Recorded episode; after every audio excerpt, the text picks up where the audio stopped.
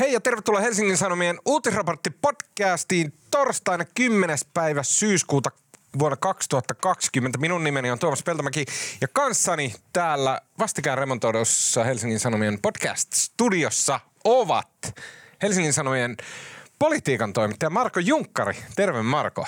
No moi. Meillä on tosiaan taustalla tuommoinen uutisraportti. Mikä toi on näyttöä? Niin. Heti on kotoinen olo. Ei ole niin jäykkää kuin viimeksi. Ja Marian ollessa tota, estynyt tavalla, jonka hän kertoi Slackiin, mutta jota mä en kerennyt lukea, jollakin tapaa estynyt, niin saimme iloksemme ja mahtavasti ja upeasti ja tälle podcastille ja varsinkin tämän podcastin kuulijoille riemuksia onneksi taloustoimittaja Teemu Muhosen. Hei Teemu. No moi moi ja kiva olla. Täällä on ennenkin ollut mutta vain tuuraa, kesätuuraa ja niin, aiemmin. kyllä. Pääsee niin syksytuuraa. Just näin. Kiitos siitä, että saavuit uh, tuuraamaan myös näin syksyllä. Uh, meillä oli uutismielessä vähän tällainen, meh, vähän tämmöinen taskulämmin viikko. Miten niin? Eikö ollut suurin piirtein? No ei todella. No vähän tämmöinen taskulämmin. En sille ihan mitään mullistavaa ole. Uh, suomalaiset puolue teki odotetuista odotetuimpia henkilövalintoja Annika Saarikon ja Petteri Orpon – ää, muodossa. Ää, keskustelemme näistä ainakin Annika Saarikon valinnasta. Keskustan puheenjohtajaksi ää, Marko Junkkari oli paikalla Ouluhallissa, jossa minä vietin nuoruuteni perjantait pelata jalkapalloa. Ja vielä puhumme Jussi Hallahosta, jota taas Teemu Muhonen haastatteli. Ja muun muassa sinun haastattelussasi Teemu, Jussi Hallahonen heitti Suomen köyhät ja vaivaiset kylmästi ulos perussuomalaisten agendalta. Ja vielä introssa kenties liioitellaan. Ja vielä puhumme lähes triljoonan euron, eli oikeasti ei lähellekään triljoonan euron, mutta 750 miljardin euron hätärahoituksesta, jonka EU päätti myöntää itselleen palauttaakseen jotakin talous, talous, talous. Lopuksi vielä hyviä keskustelun aiheita pitkien epämukavien hiljaisuuksien varalle.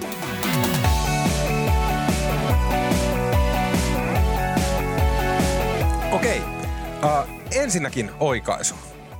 Viime jaksossa mä sanoin jotain etä, epäselvästi tai väärin tai silleen arva, arvailin liian silleen sen kuuloisesti, että mä tietäisin asiasta jotain. Mä väitin, että vihreiden varapuheenjohtaja on, oliko Elina Hirvonen? Ja hän ei ole. Kuka, ei kun Moisio. Kyllä.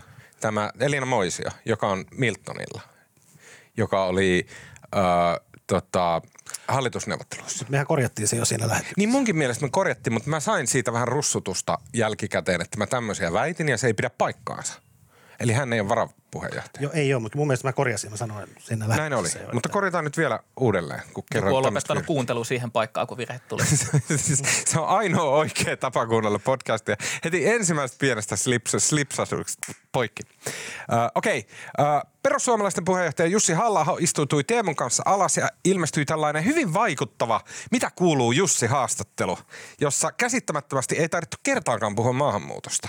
Sen sijaan halla sanoi sellaisia persuäänestäjä stereotypioita murskaavia asioita, kuten että köyhät kyykkyyn, poista loputkin tuet ja ei vaitiskaan. Uh, mutta haastattelussa halla jotenkin toi lihaksi sen, mitä moni saattoi viime vaaleissa alkaa epäillä, ainakin jos lukivat perussuomalaisten vaaliohjelmaa, lukua maahanmuutto pidemmälle.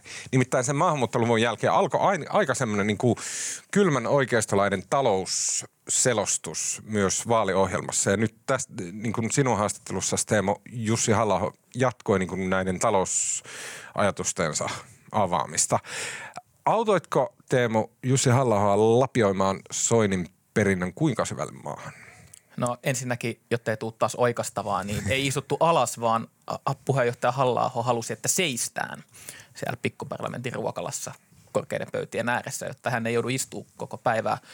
Ja tosiaan luonnehdinta oli sinällään mun mielestä ihan hyvä, että tässä on jo pari vuotta keskusteltu julkisuudessa aika ajoin siitä, että onko perussuomalaiset siirtyneet tällaiselle oikeistolaiselle no ei nyt ehkä köyhät kyykkyy, mutta enemmän niin kuin oikeistolaiselle linjalle ja tässä haastattelussa musta kävi ilmi, että nä, ja halla itsekin sen myönsi, että osin ö, painopiste on muuttunut. Että kun vielä Soini, Soinin aikaan, niin puolue oli ehkä tällaisella perinteisemmällä vennamolaisella linjalla, jossa myös ö, maan hiljaista pienitulosta suomalaista ja köyhän asiaa ajetaan, niin nyt on taas enemmän tällainen niin kuin, ö, kokoomuslainen tai sinne päin suuntaava linja, jossa mieluummin ö, annetaan se onki käteen ja opetetaan onkimaan. Mm.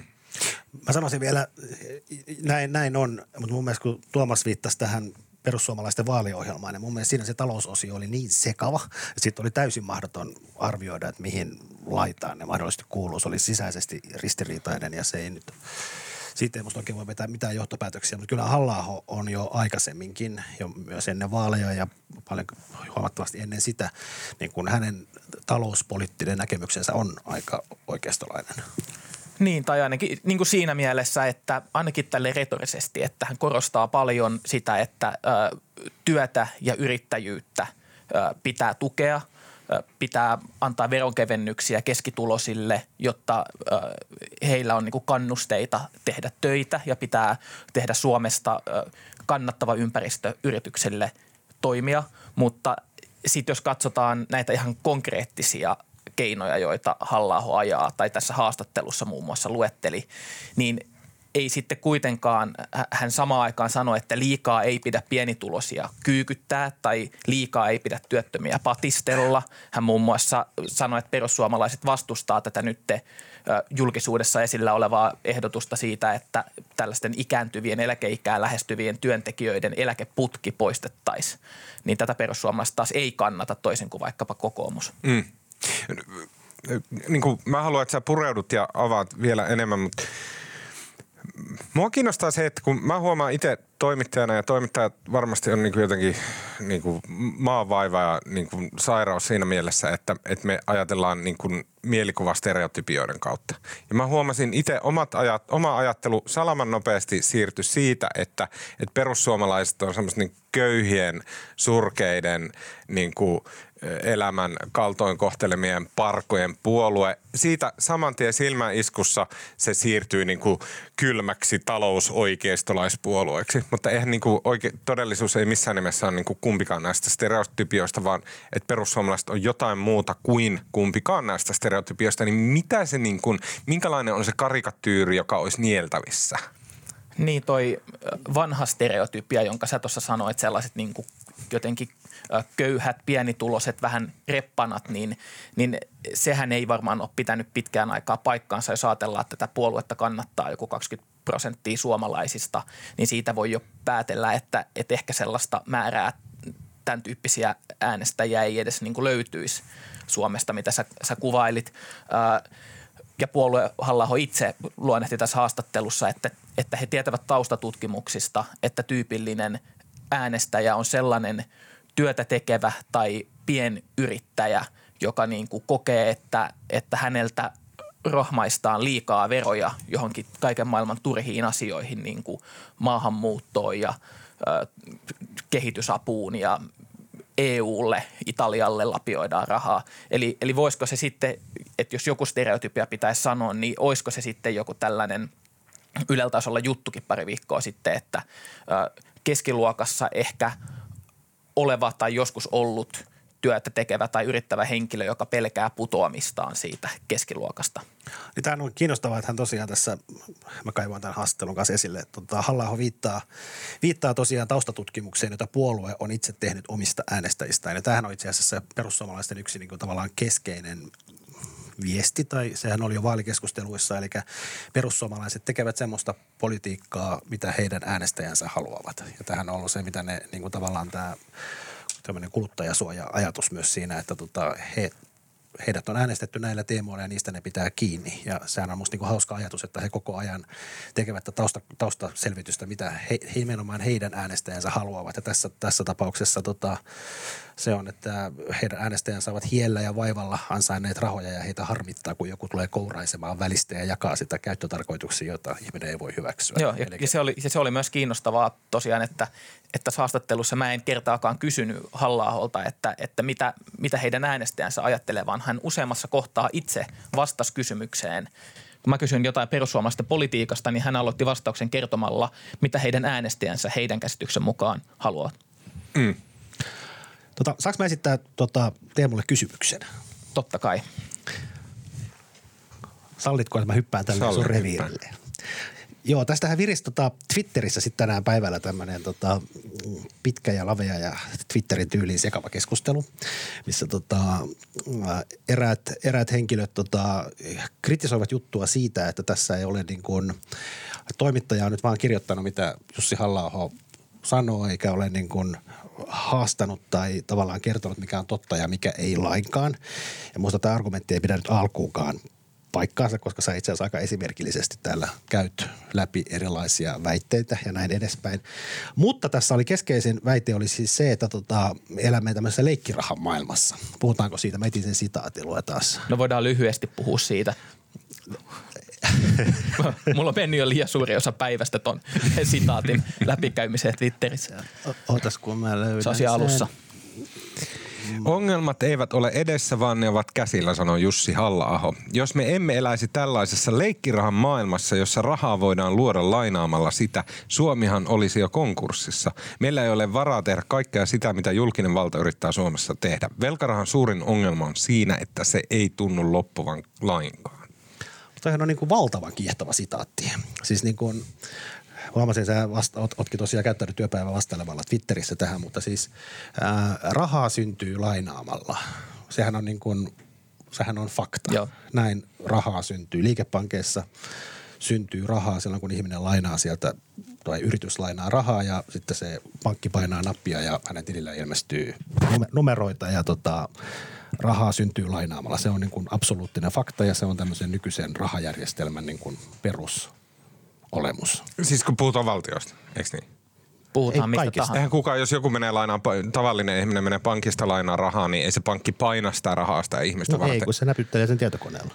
Mutta ei se ei, kun se on rahaa, mikä kiertää. Sitten Ei, kun val... höpö, höpö. Ei, kun se on nimenomaan, se raha syntyy siinä liikepankissa. Silloin kun Tuomas Peltomäki menee nostamaan 200 000 euron asuntolainan, niin se pankki kirjoittaa sun tilille sen 200 000. Siinä, sillä hetkellä se raha syntyy. Mitä? Oikeasti? Kyllä, Ei ole todellista. näin on. Mä luulin, että ihmisten rahat on semmoisia, mitä ne, että se on sitä kiertävää rahaa. Ja sitten on olemassa valtioita ja jotain keskuspankkeja, tämmöisiä, jotka pystyy tekemään sitä rahaa. Siinä on kaksi, Eikö se pidä paikkaa? kaksi rinnakkaista rahajärjestelmää. Keskuspankit ja tota, liikepankit, niillä on keskuspankkirahaa ja sitten sen lisäksi on kaikki normaali raha syntyy siinä liikepankkien ja Mutta asiakkaan kaikki nämä syntyy lainaamalla. Eli oota, oota, koska mun pankki on semmoinen, niin kuin, mä en sano minkä kaupunki, se ei ole kaupunki, vaan se on kylä, semmoinen niin kuin äärimmäinen pohjois-pohjanmaalainen perähikiä. Ihana perähikiä, mutta silti perähikiä. Niin nekö pystyy luomaan rahaa tyhjästä. Kyllä.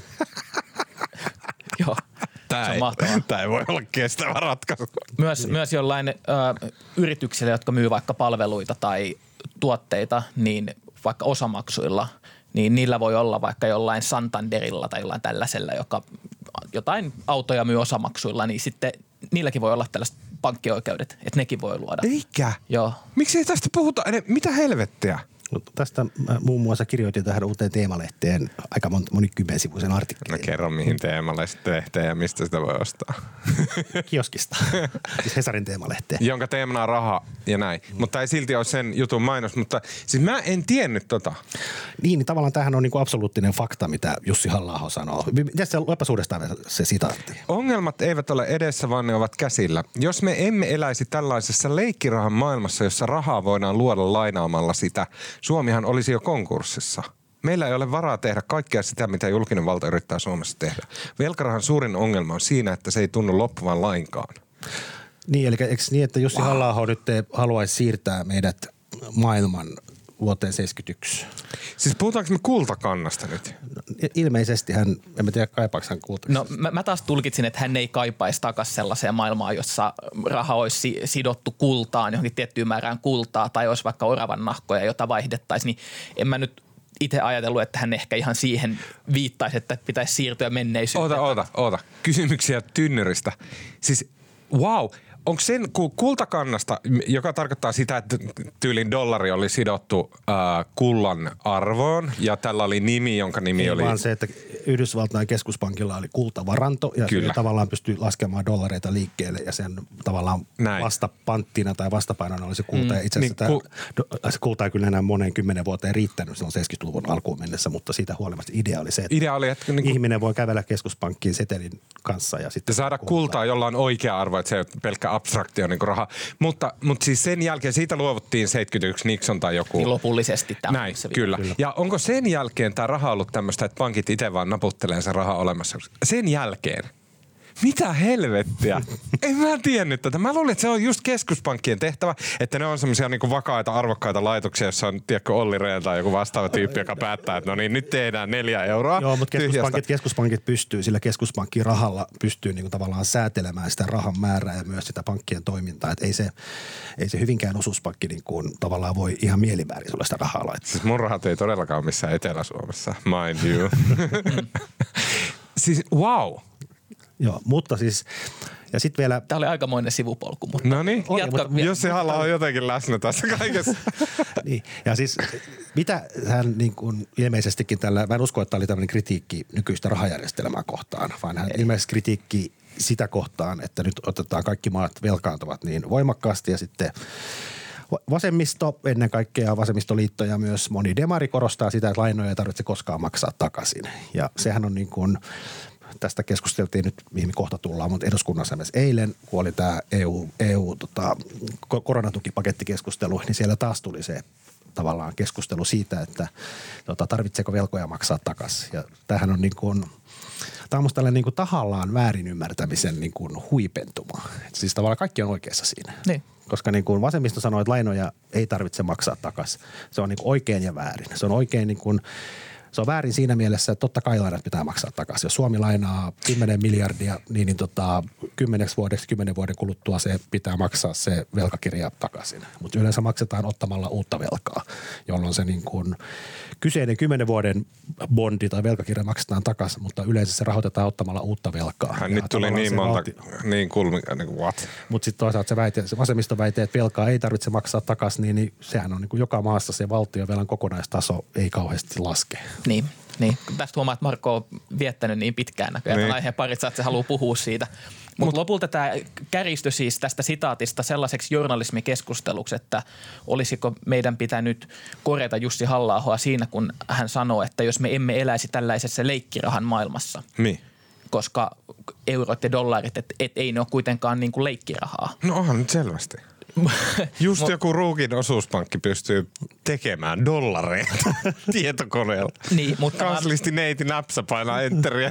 Mä, mä, ajattelin itse tämän niin, että se, että halla sanoo Hesarissa kerran noin, niin lukijat ei ajattele sen takia, että, että nyt he voi ottaa niin kuin monopolipaketista sitä, niitä seteleitä ja kävellä Vittu, kauppaan sellaisen. Miksi ihmiset, siis monilla ihmisillä on sellainen ajatus, että keskimääräinen Hesarin lukija on sille ihan vitun paha idiootti. Silleen, että se osaa solmia kengännauhoja ja luulee, että monopolirahalla voi maksaa RL. Eli nämä, äh, nämä Twitter-kriitikot olisi halunnut, että Teemu Muhonen olisi kirjoittanut tämän sitaatin jälkeen, että eurot eivät ole leikkirahaa, vaan ovat euroalueella käypää valuuttaa. niin, no tähän se päätyi lopulta se keskustelu. Joo. Mutta mut, mut saanko mä vielä tästä perussuomalaisten talouspolitiikasta? Mutta ei, ei, kun mä haluan puhua vielä lainan no niin, ei, mutta kun mua kiinnostaa, että me on aiemmin sivuttu tätä aihetta tässä podcastissa, mutta ehkä palataan, okei, okay, käsitellään lainan luonnetta tässä niin kuin EU segmentissä.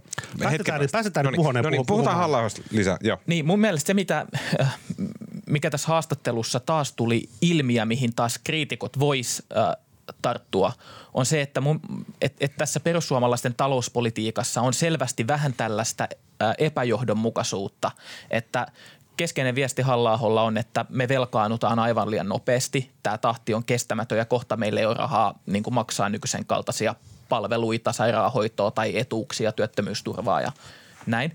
No mitä hän tarjoaa sitten ratkaisuksi? Veronkevennyksiä on niin kuin keskeinen ratkaisu. Ja ve- veronkevennyshän tarkoittaa sitä... Ja veronkevennyksiä kenelle? Siis yksilöille vai yrityksille? Vai? Työntekijöille, keskitulosille, meille vaikka, miksei yrityksille, miksei sanomalle. Ja, Tämmöinen niin kuin republikaani ajatus. Niin, mut, ja tavallaan se ajatus on se, että, että vaikka se veropotti pienenee, kun sitä veroa kevennetään, niin sitten sellaisilla dynaamisilla vaikutuksilla niin syntyy toimeliaisuutta yhteiskuntaa ja lopulta sen ansiosta takas tuleekin enemmän veroja kuin mitä se veronkevennys vei. Ja viimeksi keväällä niin halla sitten saman väitteen ja me haastateltiin talous, julkistalouden professoreita, jotka totesivat, että, että näin ei ole. Niin kuin tutkimusnäyttö sanoo, että veronkevennykset heikentää tätä julkisen talouden tilannetta entisestään. Mutta tämä ei estä näköjään perussuomalaisia nostamasta sitä he, niin kuin keskeiseksi ratkaisuksi. Paitsi onhan se, onhan se legendaarinen iso yhteisöveron alennus silloin Jutta Urpilaisen, Jyrki Kataisen aikana se kaksi prosenttiyksikköä vai paljon se tuli alas? Vai enemmänkin? Enemmänkin taisi tulla alas. Niin, niin sehän on itse asiassa sitten jo seuraavana vuonna yhteisöveron tuottokasvu. Mutta oota, eikö, eikö toi ole nyt tosi epäreilua? Eihän veronkivennysten ainoa pointti voi olla se, että julkinen talous voi paremmin. Vaan veronkivennys, ensisijainen pointti on se, että ihmisillä on enemmän rahaa ja ne saa tehdä, tehdä sillä just mitä niitä huvittaa. Toissijainen pointti on se, uskoakin tahtoo, että se auttaa myös julkista taloutta. Just näin. Siis tietysti veronkevennykset itsessään voi olla toivottavia tai onkin toivottavia sen takia, että, että me jouduttaisiin maksaa vähemmän veroja.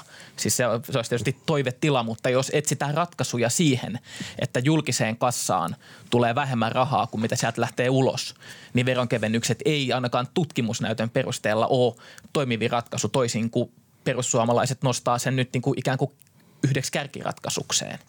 Ja samaan aikaan, kun perussuomalaiset ikään kuin sivuttaa taloustieteilijöiden näkemykset veronkevennysten vaikutuksesta, niin tässä samassa haastattelussa halla myös irtisanoutui kun nyt mä en tiedä, oletko Tuomas seurannut, mutta tässä puhutaan näistä työllisyystoimista. Ja sitten on just tämä eläkeputken poistaminen ja pitäisikö patistella työttömiä hakemaan aktiivisemmin työpaikkoja.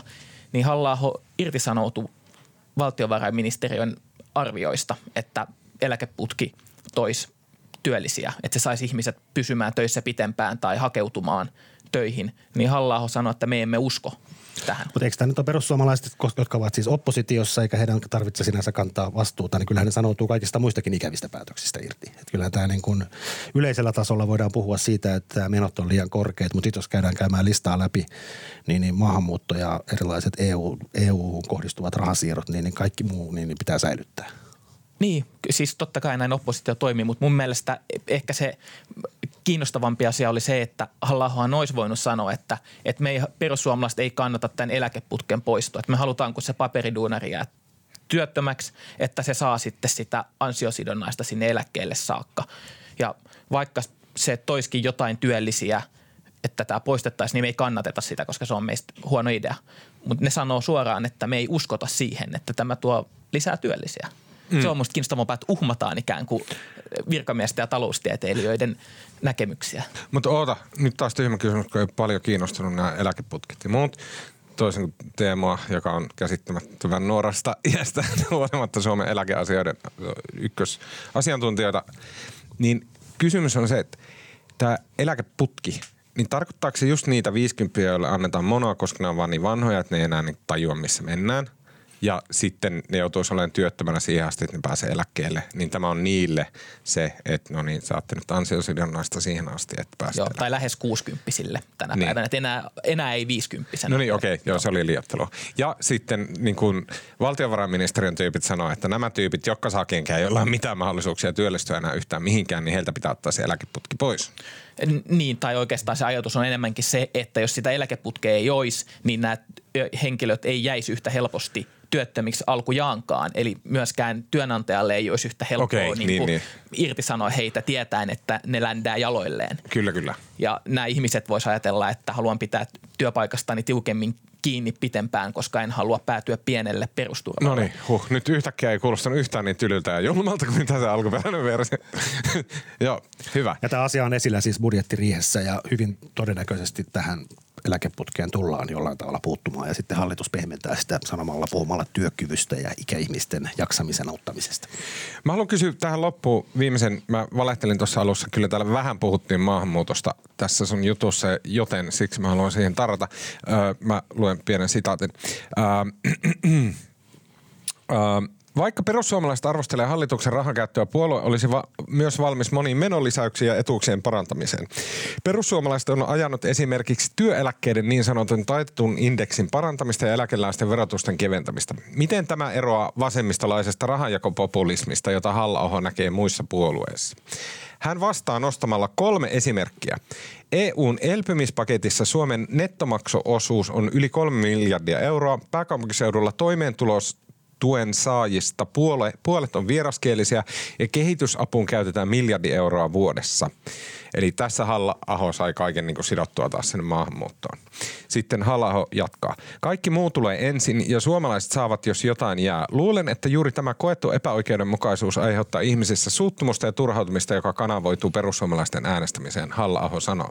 Jos ihmiset kokisivat, että päättäjät tekisivät parhaansa, säästävät kaikesta toissijaisesta ensin ja sen jälkeen ihmisten oli, olisi helpompi hyväksyä se, että myös heille tärkeistä asioista tinkitään. Tämä on se, missä me eroamme muista puolueista. Kuin rehellinen toi halla lausunto tässä tai siis tämä niin kuin heittely, no, kelailu mä, tässä. kyllä aika varma, että jos perussuomalaiset olisi hallituksessa, niin tuskinpä sitä taitettua indeksiä kovin nopeasti lähdettäisiin poistamaan. Niin, halla kiersi sen kysymyksen siitä, että käytännössähän perussuomalaisten konkreettiset ehdotukset äh, verotukseen ja sosiaalipolitiikassa on aika samanlaisia kuin muillakin puolueilla, joten tuossa haastattelun lopussa tuli sitten halla omalla suulla kuitenkin se ydin, että tuossa ne ero muista puolueista, että ne sanoo äänestäjille, perussuomalaiset sanoo äänestäjille, että me ollaan valmiit sanomaan EUlle, että ei me anna teille rahaa. Me ollaan valmiit leikkaa kehitysavusta ja me ollaan valmiit kiristämään maahanmuuttoa kaikin mahdollisin keinoin niin, ettei meidän tarvitsisi maksaa toimeentulotukea näille ihmisille, jotka puhuu jotain muuta kuin suomea tai ruotsia. Mm mutta noilla keinoilla tuskin tätä valtion taloutta ihan tasapainoa niin, saataisiin. Niin, niin, ja niin kuin kannattaa kiinnittää huomiota siihen, että kun halla kysyttiin haastattelun aluksi ratkaisuja valtion talouden tasapainottamiseen, niin eihän hän siinä kohtaa nostanutkaan näitä asioita itsekään esille, vaan vasta tuossa lopussa sitten. Okei, okay. mennäänkö eteenpäin? Mennään. No mennään. Marko Junkkari vietti viime viikonlopun Oulussa, jossa jotenkin todella käsittämättömällä tavalla oli varattu 10 000 ihmistä vetävä Ouluhalli käytännössä etäyhteyksillä hoidettua, hoidettavaa puoluekokousta varten. mikä oli sitten ainoa yllätys, mitä siinä viikonloppuna nähtiin, kun Katri Kulmunin Fizzle Yo Sizzle liekki sihahti lopullisesti näkyvistä ja Saarikko otti paikan navettojen ensimmäisenä emäntänä. Marko – tavallista ihmistä. Mikä, sanopas nyt oululaisena, kun mä koko viikonloppu mietin, että missä mä oikein oon. Mutta siis onko Ouluhalli, se, siinä on jäähalli vieressä, tämä on se pikkuhalli siinä Siinä Kärppien kotihalli on semmoinen ruma laatikon näköinen on, tötterö. Mutta ei tuohon 10 000 ihmistä millään. No ei ehkä. Monta tuhatta kuitenkin. No ehkä kaksi. No monta tuhatta. On enemmän kuin kaksi. En mene sanomaan, en tiedä. Ja Ouluhalli on semmoinen niin laakee pallonmautainen. Semmoinen, missä kaikki oululaiset koululaiset käy. Se on riemun päivä, kun sinne pääsee viettää liikuntatuntia. Viikonloppuna sinne pääsee tuhatkunta kepulaista. niin. Ja tota, sitä moitittiin sitä tapahtumaa siitä, että se oli jotenkin tosi laimea ja bla bla bla. Äh, niin kun, Miten niin laimea? Näin. Kuka, kuka moitti? No politiikan puhuvat päät erinäisissä kommentaareissaan sanoivat, että se oli tosi No siis häm, hämmästyttävintähän tässä oli se, että siis tämä tapahtuu, tämä oli siis etäkokous, mikä tapahtui 15 eri paikkakunnalla ympäri Suomea. Ja koska kyyninen olen, niin olin ihan sata varma, että tästä tulee tekninen katastrofi, mutta se onnistui niin kuin teknisesti hämmästyttävän hyvin. Ja ne pystyi siis siellä yksi kerrallaan, kun siellä pitää jokaisen keskustalaisen päästä ääneen pitämään kannatuspuheenvuoroja, niin siellä yksi kierrettiin niin kuin vähän niin kuin Euroviisuissa, että nyt siirrytään Poriin ja nyt siirrytään Turkuun ja se kiersi sieltä paikasta toiseen. Mulla on teoria.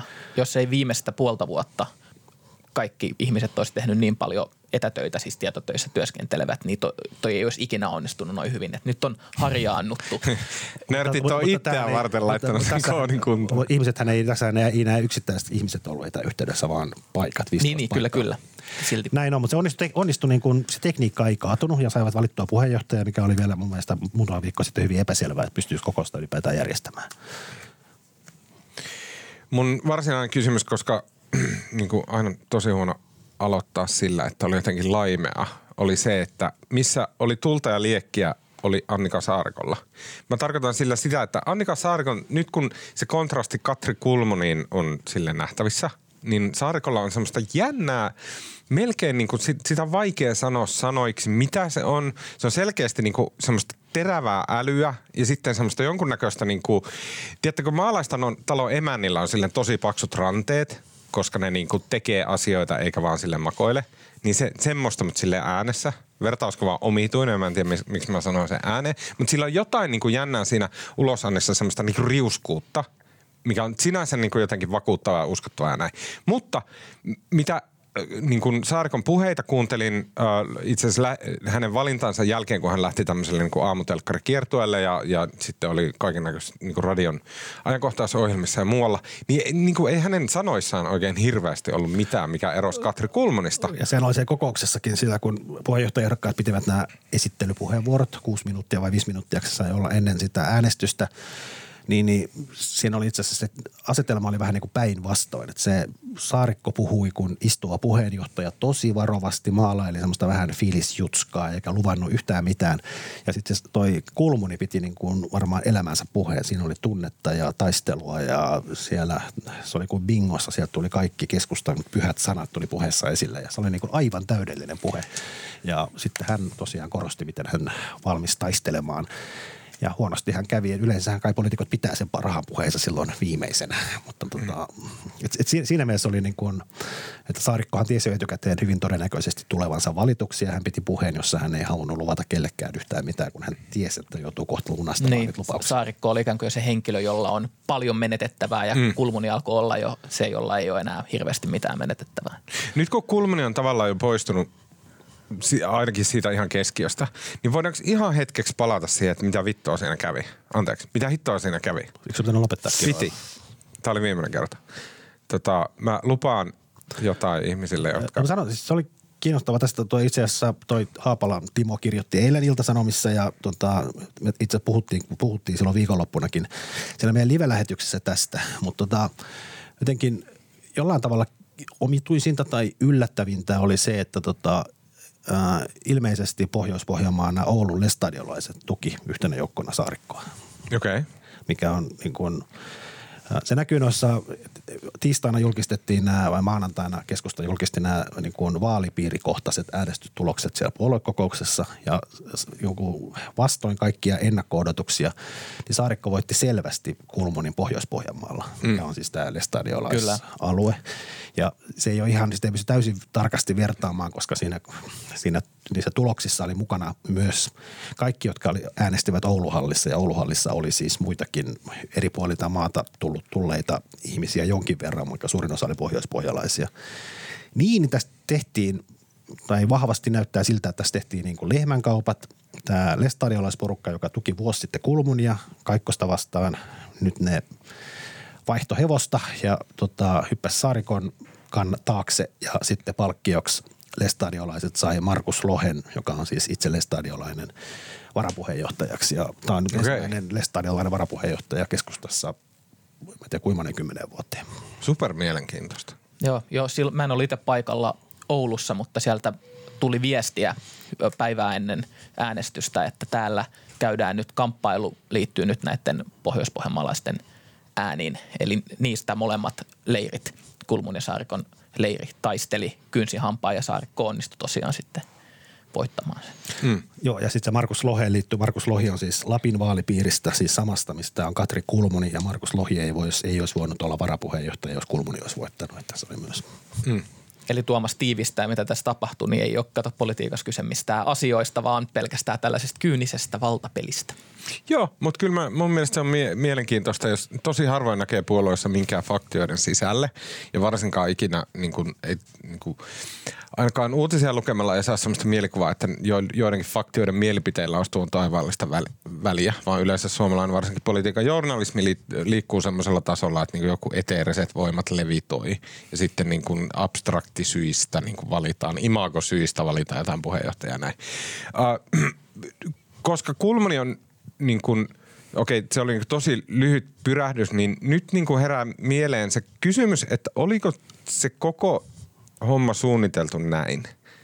Vai, vai Siis milloin, milloin suunniteltu? Tarkoitan, Annika Saarikosta puhuttiin jo ennen kuin Kulmoni valittiin. Niin silloin ennen sitä puhuttiin tosi paljon siitä, että Annika Saarikko on niinku superhyvä ja lahjakas ja bla bla bla. Hän jäi silloin äitiyslomalle, että hän ei ota tätä vastaan.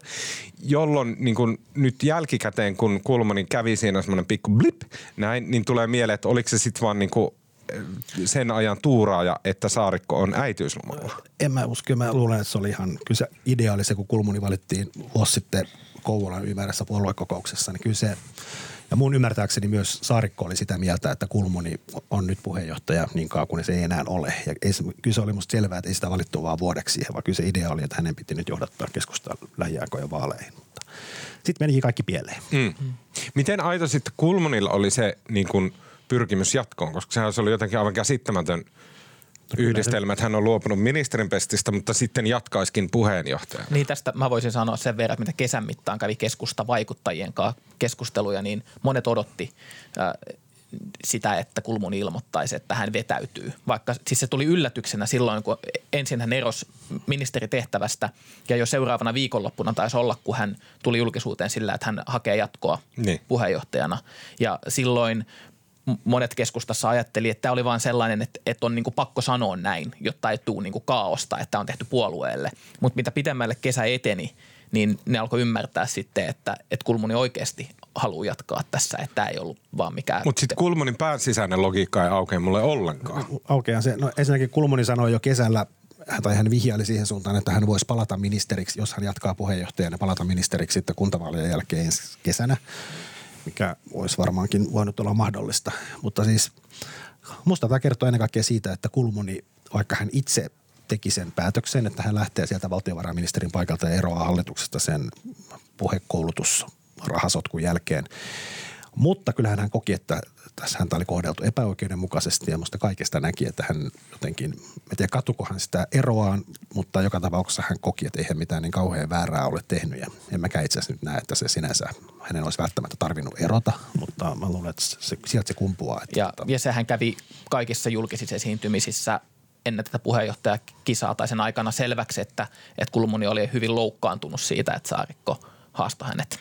Eihän mm. Kulmuni sitä mitenkään peitellyt. Että hän koki, että häntä on kohdeltu epäreilusti, hän olisi ansainnut vielä mahdollisuuden ja Saarikko syö nämä aiemmat sanansa, että ei hae puheenjohtajaksi ja ikään kuin puukottaa sitten selkään. Näin Kulmuni tämän, tämän ilmeisesti näki.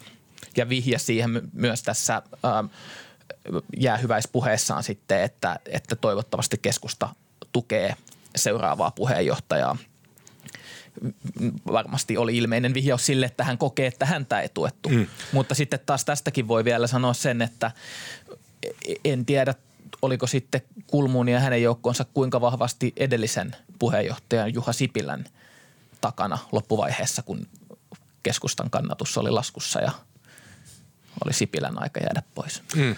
Mutta sille edelleenkään se niin kuin logiikka ontuu tosi pahasti sille, että miten keskustan puheenjohtaja pystyy sitten jotenkin mitä vahingossa eroamaan valtiovarainministerin paikalta niin, että jo parin päivän päästä katuu sitä. Ei sekään kuulosta niin en, tiedä, tiedä katuko hän sitä, mutta hän koki, että tota, hän on kumminkin suhteellisen nuori poliitikko, toisen kauden kansanedustaja ja niin kuin varmasti tehtiin kauheasti, hän teki kauheasti virheitä, mutta hän koki, että mikä nyt varmasti on fakta, kyllä hän koko ajan oppi siinä sitä puheenjohtajahommaa, mutta se, että jos hän niin kuin ehtii alle vuoden istua, ei pääse yksinkään vaaleihin, niin mä luulen, että hän niin kuin vilpittömästi koki, että hän ei, hän ei niin kuin saanut kunnon mahdollisuutta.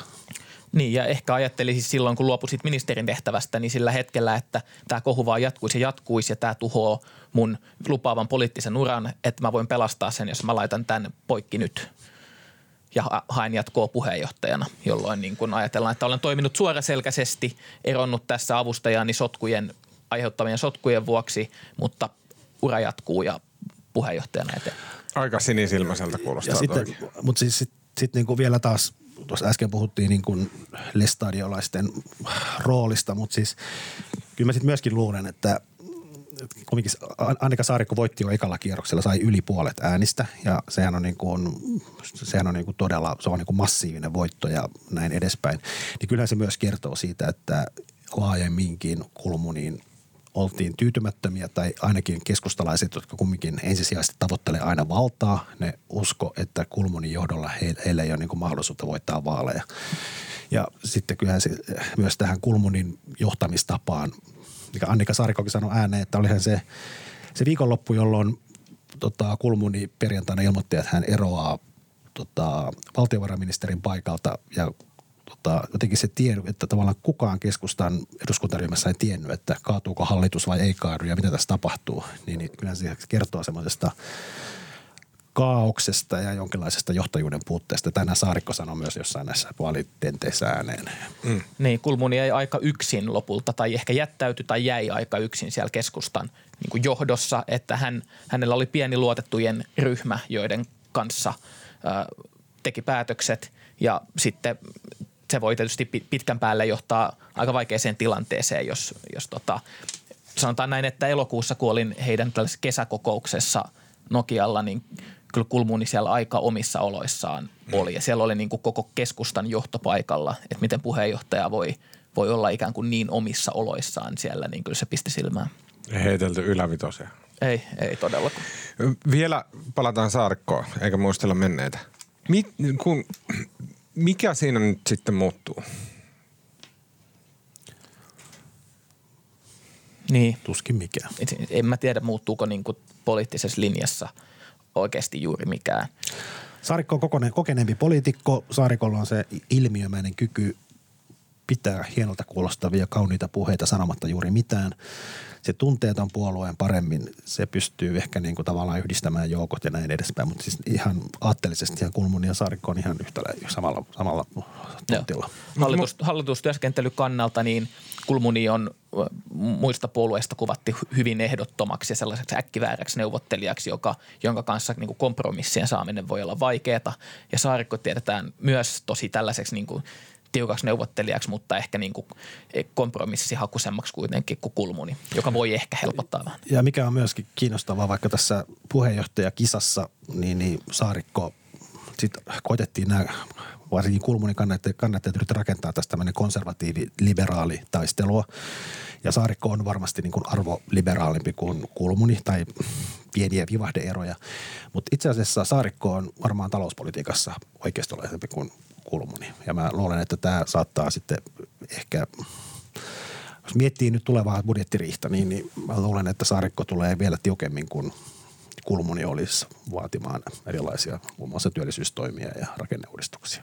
Niin kuin tuossa ta- hänen Saarikon haastattelussa, niin hän itsekin allekirjoitti tällaisen muiden keskustalaisten luonnehdinnan, jonka mukaan Annika Saarikko on pari piirua Juha Sipilästä vasemmalle, mutta selvästi enemmän oikealla kuin suuri osa keskustalaisista. Mm. Pari piirua Sipilästä vasemmalle. Niin. Edelleen äärioikealla.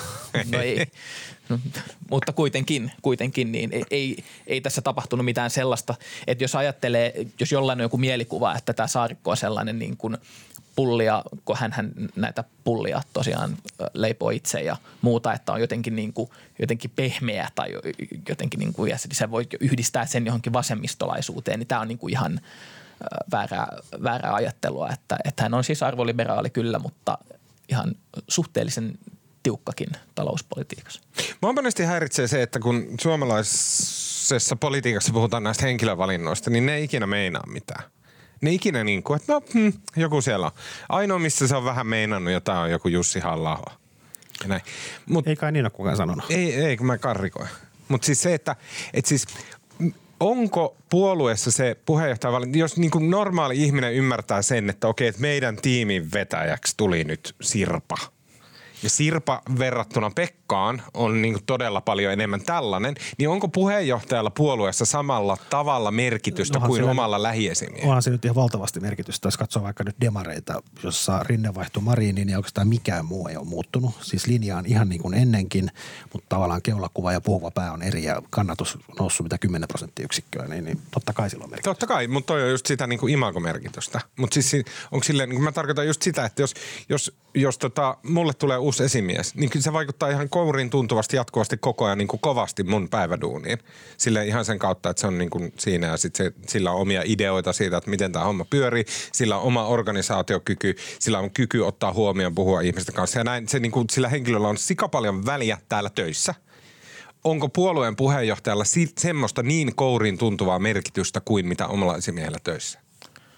Äh, no jos ajatellaan tällaisia perinteisiä isoja puolueita, niin eihän, eihän näiden johtajat ole mitään kekkosia, jotka niin kuin, et pyörittää sitä koko hommaa itse. Et ajatellaan vaikka SDPtä, niin kyllähän niillä on siis pitkän linjan ohjelmatyö takana ja kaikki niin kuin linjat on aika selvät. Se, kuka sinne johtoon menee, niin ei se hirveästi, että niillä on selkeät prioriteetit. Että se, joka neuvottelee vaikka puheenjohtaja, niin tietää, että mitkä on meidän puolueelle tärkeitä asioita ja missä järjestyksessä.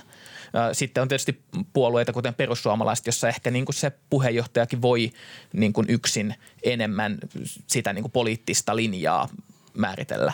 Mutta mä sanoisin vielä, kun toi Rinne tuli puheeksi, niin kyllähän Rinne taas tiedettiin sellaiseksi, joka osallistui erittäin aktiivisesti kaikenlaiseen demareiden ja muidenkin toimintaan ja puhelin soi joka puolella ja hän niin kuin ja, ja silloin oli varmasti vaikutusta tosi monien työhön, mutta kuulemma Marin enemmän niin kuin antaa eri osastojen ja tehdä oman työnsä ja ylhäältä päin katsoa vaan, että kaikki menee suunnitellusti eteenpäin. Okei. Okay. lyhyesti, hyvin tiiviisti ja lyhyesti äh, keskustellaan vielä äh, EUsta. Eduskunta nimittäin kävi keskiviikkona kipakan keskustelun EUn 750 miljardin euron hätärahoituspaketista – kun pääministeri Sanna Marin antoi asiasta pääministeri ilmoituksen. Äh, Marinin mukaan ehdottomasti tämä hätärahoitus oli vaan ja ainoastaan koronakriisiin laadittu poikkeus, joka ei ikinä enää tule tapahtumaan uudelleen koskaan maailman historiassa. Ja EUlle ei millään tavalla olla antamassa lisää valtaa koskaan enää ikinä, mikään tässä ei toistu koska tämä on juuri se asia, mistä oppositio, eli Orpo ja varsinkin kristillisdemokraatit jotenkin aivan vauhkona tämän asian kanssa ja myös totta kai perussuomalaiset, niin he taas sitten niin kuin pukitaan, tai he niin kuin eli tämän tällä tavalla, että nyt käytännössä EUsta on tehty, että EUlle on annettu verotusoikeus ja niin kuin budjettien pysyvä lisä tämän koronakriisin myötä ja sitä kautta liittovaltiokehitys on niin kuin ottanut aivan harppa, harppauksen eteenpäin ja näin bla bla bla. Ja käytännössä sama asiahan on sanonut myös Sauli Niinistö. Niin, niin. Ei ihan yhtä pitkälle vietynä, mutta siis samansuuntainen. Kyse on siis 750 miljardista eurosta, joka se päätettiin heinäkuussa – että EU tämmöisen tekee ja sillä on tarkoitus siis korjata näitä koronan aiheuttamia. Meidän niin taloustoimittajien kunkku Petri Sajari oli kirjoittanut tällä tavalla, että EU, siis että mistä niin pähkinänkyörässä on kyse, niin EU valto, valtuuttaa komission hankkimaan rahoitusmarkkinoilta lainaa enintään 750 miljardia euroa, josta 390 miljardia euroa annetaan jäsenvaltioille vastikkeettomina avustuksina, joita ei siis tarvitse maksaa takaisin. EUn myöntämien lainojen enimmäismäärä on 360 miljardia euroa. Eli siis nyt niin jos puretaan toi osiin, Pitääkö me oikeasti lähteä puhumaan? Eikö nyt ole, miksi me käydään tätä läpi? Ei tästä puhuttu. Tämä tapahtui kuin heinäkuun puolivälissä. Niin, niin, mutta kun tämä on niin käsittämätön asia. Mikä siinä on käsittämätöntä? Se, että mitä siinä tapahtuu. EU ottaa lainaa. Eikö EU ennen ole ottanut lainaa? EU on ottanut lainaa hyvin pienissä määrin. Ei, ei ihan tässä mittakaavassa. on ajateltu, että, että EUn perussopimuksetkin, tai siis on ajateltu, on huono ilmaus, mutta monet ovat ajatelleet, että EUn perussopimukset estäisi tällaisen, että EU voisi ottaa ja nyt ne ei ikään kuin kaikkien maiden yhdessä takaamaa lainaa mm. ja tällaisten juoksevien menojen ja tällaisten kattamiseen. Mutta käytännössä nyt on tulkittu niin, että ei ne nyt varsinaisesti estä ne perussopimukset sitä, kun niitä vähän venyttelee ja näin, niin kyllä tällainen paketti sieltä läpi sitten saadaan. Ja käytännössä tämä tarkoittaa sitä, että nyt kun komissio ottaa markkinoilta lainaa, mitä tietysti helposti ja hal- aika halvalla korolla sieltä saa, niin sitten sitä jaetaan eri maille – eri EU-maille, kuten myös Suomelle. Tänne tulee nyt kolme miljardia ja, ja meidän pitää nyt keksiä, että mihin me laitetaan nämä kolme miljardia, niin kuin mihin kohteisiin, mihin investointeihin, mistä me löydetään fiksui käyttökohteita näille komissio rahoille. jollain tavalla ohjaa tätä kohti niin kuin koronatoimien. Siinä pitää, mun mielestä ne pitää nyt jo lokakuussa jotenkin ainakin suunnilleen kertoa, mihin niitä kukin jäsenmaa meinaa käyttää. Mikä, se, mikä musta on jotenkin kiehtovaa, että siis valtiovarainministeri Vanhanenhan sanoi tässä, että koska tähän Suomen siis hallitusohjelmassahan oli näitä tämmöisiä tulevaisuusinvestointeja, mitkä ei välttämättä ollut niin kovin investointeja, mutta niin kuin, joka tapauksessa sitä rahaa pannaan joka puolelle ja nämä piti tulevaisuusinvestointi otsikon alla ja ne piti rahoittaa näillä valtion valtion yhtiöiden osakkeiden myynnillä, mutta osakkeita ei pystytty myymään, kun kurssit laski keväällä ja muutenkin markkinatilanne on ollut vaikea. Niin vanhanenhan sanoi kesällä, että nyt tätä EUn sitä kolme miljardia voitaisiin käyttää näihin hallitusohjelman niin kuin tulevaisuusinvestointeihin. Ja kuulostaa mun mielestä niin kuin todella hassulta. Mikä siinä on hassu? No se, että jos, miksi sitä käytetään nyt niin kuin meidän budjetin hallitusohjelmassa ilmaistujen menojen paikkauksen, kun tilanne on muuttunut sen jälkeen. Nyt piti kumminkin sitä rahaa laittaa niin kuin tavallaan ilmastoystävällisiin elvytystoimiin. Ei se mun mielestä, mä en tiedä, kattaako ihan yksi yhteiseen, että nyt sillä yksillä rahalla maksataankin sitä Suomen jonkun lähetystön peruskorjausta. No nämä asiat venyy ja paukkuu, mutta niin kuin loppuun saakka vielä, että mistä se kiista on, niin nyt kun Suomeen tulee se kolme miljardia, niin se ei tietenkään tarkoita, että me saadaan tämä ilmaiseksi, vaan sitten Suomen osuus siitä, niin kuin ikään kuin vastuu siitä velasta, jonka EU ottaa, niin se taas on 6,6 miljardia tai jotain. Hmm. Ja sitten tietysti EU joutuu maksaa tätä velkaa pois ja se tapahtuu vuodesta 28 vai 27 eteenpäin 30 vuoden ajan. Ja mistä EU silloin saa nämä rahat, niin sitten niitä kerätään muun muassa niin kuin Suomen korkeampina jäsenmaksuina. Mutta nyt palataan takaisin filosofiaan. Joutuuko EU maksaa näitä? Kun, Niin sä ajattelet, että, että EU voi myös päättää, että tämähän on totta kai niin. siis kuin, EU olla, että varmaan vaan voi ottaa lisää lainaa ja Niin, näin. Ja, jos- et se on semmoinen niin loputon, että No no Mutta niin, sehän on se idea, kun tämän piti olla kertaluontoinen, niin silloin, Niin, niin, tämä, mut- silloin tämä vasemmiston lainoja ei ma- tarvitse maksaa takaisin, niin silloinhan se ei päde, koska silloin se pitäisi periaatteessa Ai onko joku sanonut, että niitä ei tarvitse maksaa? Tuosta me puhuttiin sitä äsken. Mutta en mä tiedä, että se on jotenkin vasemmistolainen ajatus. Mutta, äh, mutta siis, että jos, mikä nyt on hyvin todennäköistä, että EU tämän myötä muuttuu ja tästä äh, komissiolle tulee oma budjetti ja sitten ne tavallaan se laina juoksee siitä eteenpäin, että sitten ei kumminkaan vasta takaisin. Olisi mahtavaa, jos niille ei ikinä perusteta budjettiosastoa, vaan se on silleen lainahoitaosasto.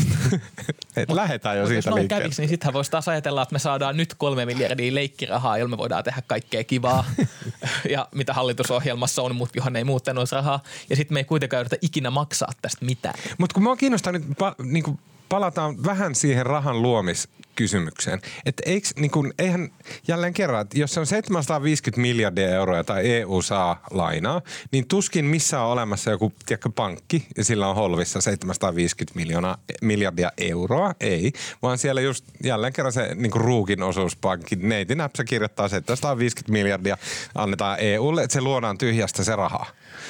Ja sitten, mitä se on tyhjästä luotu, me leikitään, että se on jotain oikeaa rahaa. Ja sitten mitä, jos on tosi paha taloustilanne, niin ei kukaan halua jotain leikkirahaa maksaa. Eikö se ole, takas. niin, että komissio laskee liikkeelle velkakirjoja? Eikö se niin mene? Joo. Ja sitten kumminkin jossain vaiheessa EKP voisi ostaa ne komission velkakirjat ja mitätöidä ne. Joo. Niin. Joo. Ja nythän on siis tilanne, päästä. nythän siis tämä, NS Hallahon kuvaama leikkirahamaailma on johtanut tilanteeseen, jossa keskuspankeilla, vaikka Euroopassa on ihan hillitön määrä, Suomen pankilla taitaa olla hallussaan joku, mä nyt en uskalla sanoa, että ei tämä mene väärin ja tuo oikaisu, mutta sanotaan niin kuin neljännes Suomen velasta. Entä jos keskuspankit vaan sanois valtioille jossain kohtaa, että no ei teidän nyt tarvikaan maksaa näitä takas, että me mm. nyt otetaan tämä hitti. Et me nyt merkitään tänne meidän kirjanpitoon, että Olli Rehn, Suomen Pankki, otamme nyt tässä 30 miljardia ja nyt 60 miljardia takkiin ja elämä jatkuu. Niin. Eli tä- nä- tämähän olisi niin kuin, nämä voisi periaatteessa tapahtua, mutta se ky- kysymys on tietysti siitä, että missä kohtaa tässä meidän leikkirahamaailmassa niin se luottamus sitten Niin, siihen rahaan. tämä kaikki toimii niin kauan, kun me kaikki teeskennellään, että me uskotaan tähän. Ei tarvitse teeskennellä, kannattaa vaan siihen uskoa aika ihan suhteellisen hyviäkin tuloksia. Tämä, Eikö se ole muun muassa, muun muassa Vesa Vihriälä, ekonomisti, joka nyt ei ole tämmöinen, ei ole tämmöinen vasemmisto hippihörhö, vaan niin on aika lähellä keskustaa. Kuka on, sano nyt vielä. Niin, mutta siis musta Vihriälähän on kannattanut sitä, että velkojen mitätöintiä, että EKP rupesi niin mitätöimään niitä hänen, sen hallussa olevia valtioiden velkakirjoja. niin, niin käytännössä tällä, tällaisiakin Antamaan- antamaan ehdotuksia anteeksi. on Niin. jo esitetty. Mua järkyttää se ajatus, että vuonna 2000, kun oli millennium, niin silloin haettiin, että Afrikan köyhimmille maille, joiden silleen, niin, tiedätkö, koko tulevaisuus on, mit, siis sitä ei ole olemassa sen takia, että niillä on niin paljon velkaa. Niille me ei suostuttu antaa, ei, ei pennin latia anteeksi. Kyllähän niitä mitätöitiin. Joku Mitätöitiin. 200 miljoonaa, siellä on mitään se raha. Näin. Mutta sitten me itse, itelle annetaan kaikki omat velkamme anteeksi. Se on hyvä olla valkoinen eurooppalainen. Tää on niinku, tää on niinku, tässä positiossa on niinku privilegioita. Mutta toihan on ihan totta, kyllähän toi on pätenyt. Joo, joo, mutta se on ihan kammottavaa. Niin. Oliko sulla tästä EUsta vielä jotain? Niin Ei, meidän pitäisi perustaa erillinen podcast, jossa puhutaan niinku rahan filosofiasta. Kaikilla tulee niin kuin jossain kohtaa se vaihe, että ne niin kuin kiinnostuu siitä, mitä raha on. Niin. Mutta onhan se ihan Sitten ne katsoo YouTubesta Zeitgeist-nimisen foliahattu tota, dokkari. Mutta tämä on siis tällä, tällä katsoa. hetkellä, pää. tä, ja tästä on myös Vanhanen, siis valtiovarainministeri on nyt puhunut viime aikoina paljon, että, että ajateltiin 2000-luvun alussa, että on, on tämä raja E- EU-ssa tämä 60 prosenttia, että kuinka paljon saa olla velkaa suhteessa maan bruttokansantuotteeseen. Ja sitten jos se siitä lähtee niin kuin karkaamaan, niin sitten markkinat ei enää uskalla lainata jollekin maalle ja sitten se niin kuin käy niin kuin Kreikalle, että korkotaso nousee ja sitten tulee niin kuin kriisit ja muut. Mutta nyt että tällaista näkymää jotenkin tai tällaista ei, ei just nyt ole käsillä. Että vaikka valtiot, Suomi ja muut ottaa hillittömiä määriä velkaa Suomessakin, se 60 prosenttia on jo ylitetty. Ja tämä on pienimmästä päästä. Suomihan oli sen just, just, just 60 alla ennen tätä Niin, koronakriisiä. ja nyt, on, nyt ollaan sen yli, mutta eihän niin kuin markkinat antaa velkaa halvalla vaikka kuinka paljon, kunhan vaan otetaan. Mm. Niin kukaan ei voi oikein tietää. Vanhanenkin on sanonut, että ei kukaan voi tietää, miten sijoittajat tulee käyttäytymään. Et, et men, jos tämä menee 100 prosenttiin, niin onko sitten syntyykö jotain ongelmia vai missä kohtaa se tuntuu, että tässä ollaan vähän sellaisessa sumussa. Paljon, paljon, Japanin, paljon Japanilla. Musta jenkit pystyy ylitti 100 prosenttia, eikä niillä mitään hätää. Milloin oma keskuspankki, Japanin prosentti on jotain Siis enemmän, paljon paljon enemmän. paljon paljon enemmän, mutta Mut Italiallakin on 120. Eikö se ei, ei mennä nyt. Ei mennä näin. No niin. koska tulee oikaisui. Okei, sitten kun vietätte ihan, tulee, tiedättekö, viikonloppuna tulee se päivä, että ah, aurinko palaa, tuntuu jälleen vähän niin kuin kesältä. Te olette ehkä just siivannut koko talon, menette omalle takaterassille, kutsutte ystävät siihen ympärille, otatte siinä ihan rehellisen pelkän niin kuin oluen. Ei mitään kikkailua eikä muuta. Mä voin- niin, mä millä voin- te, Mä voin aloittaa. Mä olin eilen, koska mä olin viikonloppu siellä Ouluhallissa, niin, niin tota, mulla oli, mä pidin eilen yhden vapaa-päivän, kun mä olin viikonlopun töissä, niin, niin mutta mulla ei ollut oikein mitään tekemistä. Mä menin katsomaan sen Tenet-elokuvan. Mm. Mä, mä en niin kuin vilpi, ei varmaan kukaan mukaan tajua mitään, mutta mulle niin kuin, rupesi jossain vaiheessa niin kuin, rupesi ottaa niin päähän, että mä en niin kuin, musta elokuvassa pitäisi niin jotain tajuta. tota, mm, joo. Olihan siinä, oli katsomassa tuolla Tennarin siellä isossa salissa, niin kyllähän se jytisi ja oli komeen näköistä, mutta en mä ymmärtänyt siitä mitään. Se oli kyllä tiukka. Mä kävin kanssa. Kyllä, joo. Ymmärsit sä? No mulla on se, mä harrastan näitä niin kuin aikaa ja fysiikkaa ja kaikkia tällaisia. Siis tykkään lukea niistä. Mä oon vähän ehkä harjaantunut Nolanin leffoihin, pidän niistä suuresti. Mutta myönnän, että 60 pinnaa ehkä oli se, minkä mä ymmärsin niin kuin ensimmäisellä. 16. Mutta mä aion mennä katsoa se uudelleen. Meinaatko? Se, joo, joo. Se oli vaikuttava, hyvä. Niin kuin ne ideat. Nolanhan tekee leffat silleen, että se ottaa yhden semmoisen niin, niin kuin tiukan semmoisen kysymyksen, jossa on tosi obskuurissa niin tiedelaitoksella, että mitä on aika tai niin kuin, että miten, tota, on vaikka semmoinen, niin kuin fysiikassa on semmoinen käsite kuin symmetria, että miten jos aika on symmetristä ja näin ja kaikki tämmöinen. Sitten se tekee vaan leffan siitä, mikä on ihan älytön tapa tehdä leffoja, mutta sillä niistä tulee niin crazy. Ja mua jotenkin, kun mä, mä rupesin rasittamaan se, kun, sitten kun tämä päähenkilö meni sen, siihen koneeseen, missä tota, hän siirtyi. Sitten, Spo- Spoileri, varo. missä aika menee Niin. toistepäin ja sitten se, kun hän tuli ulos sieltä, niin, niin sitten linnut lensi väärään suuntaan ja tuuli puhas Kyllä. eri päin. Kun hän syttyi palamaan, niin hän jäätyi ja näin. Niin. Mutta kumminkin niin sit siinä, siinä ollaan hetkellisesti näytettiin niitä väärinpäin lentäviä lintuja, mutta sitten kumminkin niin kuin, ja autoa jo takaperin. Mutta sitten kumminkin kaikki kumminkin, kumminkin niin kuin eteenpäin. Et mulla niin kuin, jotenkin musta oli täydellisen epäloogista. Ja, Sä et vaan pysynyt kärryllä. Se oli täydellisen loogista siitä perspektiivistä. kannattaa, ehdottomasti, Marko on väärässä, kannattaa mennä katsoa.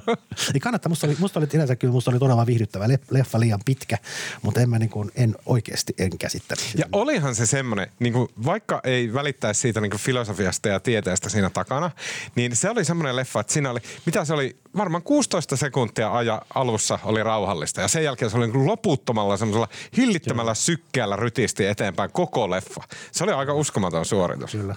Ja siinä oli hienoja kuvia Tallinnasta. Joo, kyllä. Teemo. Joo, mäkin jatkan aiheella, josta kuulijat tuskin tajuu mitään. Mä kysyin etukäteen Tuomakselta luvan, että saanko mä suositella toista podcastia. Ja Tuomas antoi luvan etenkin, kun sitä vetää tätäkin ohjelmaa juontanut Tuija Siltamäki, joka on aloittanut juontamaan eläketurvakeskuksen eläkekomitea podcastia. Seksi. Eikö se ole?